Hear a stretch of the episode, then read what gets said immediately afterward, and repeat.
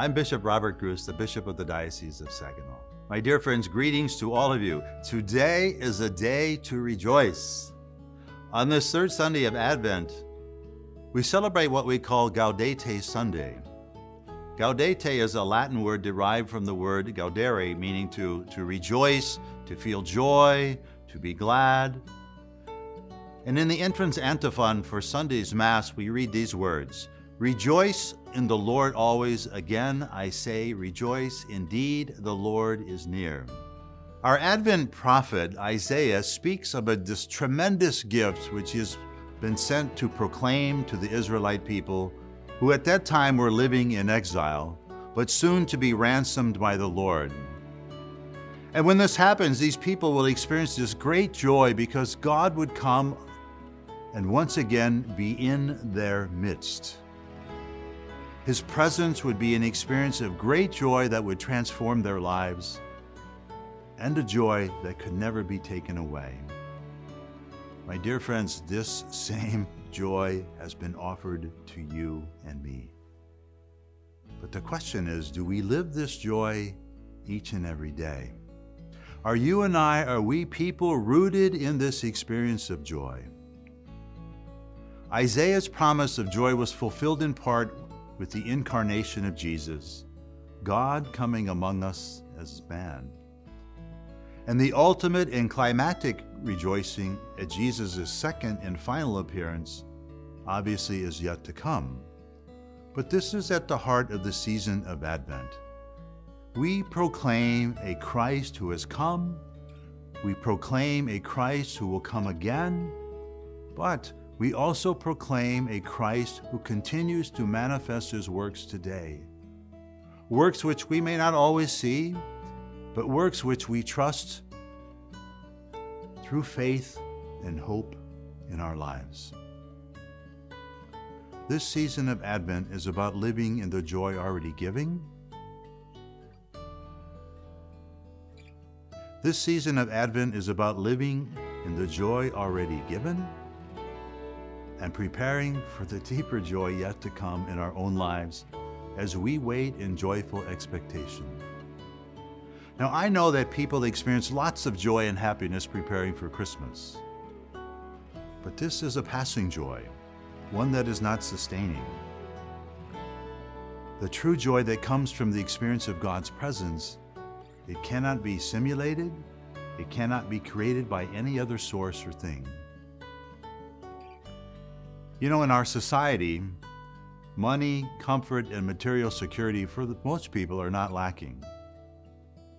And yet, boredom and depression and sadness are so much a part of many people's lives. As someone once said, a gloomy soul is at the mercy of many temptations. A gloomy soul is at the mercy of many temptations. You know, our society provides many opportunities for pleasure, but I have to say it has great difficulty in generating joy.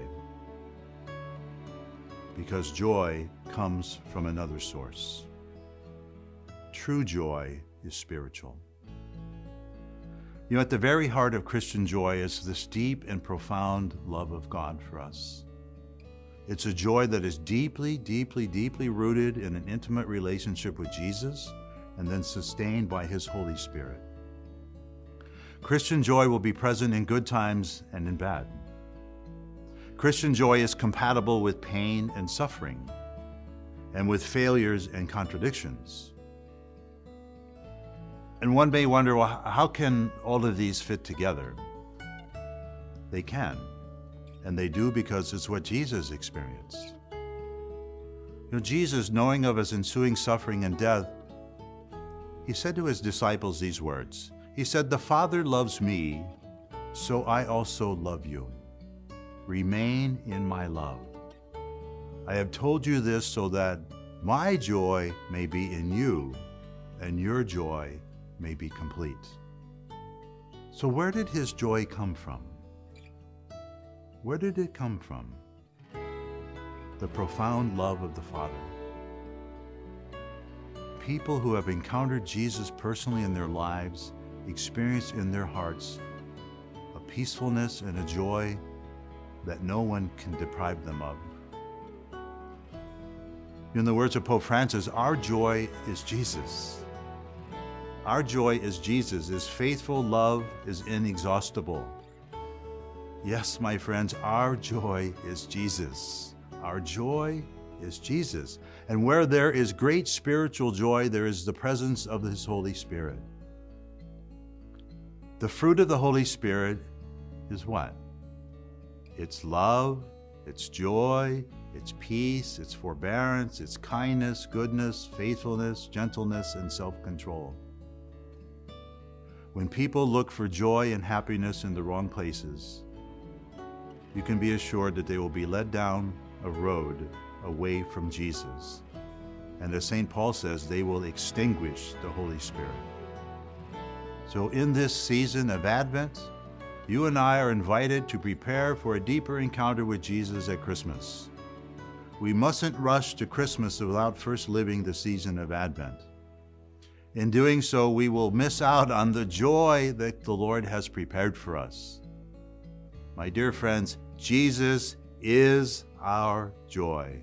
So, with the time remaining in Advent, ask Jesus, ask Jesus to deepen his joy in you. He wants nothing more than to give this to you. So, take time to prepare your hearts and minds, letting God remove any sadness that hinders you from feeling the joy and the hope which is yours in Christ Jesus.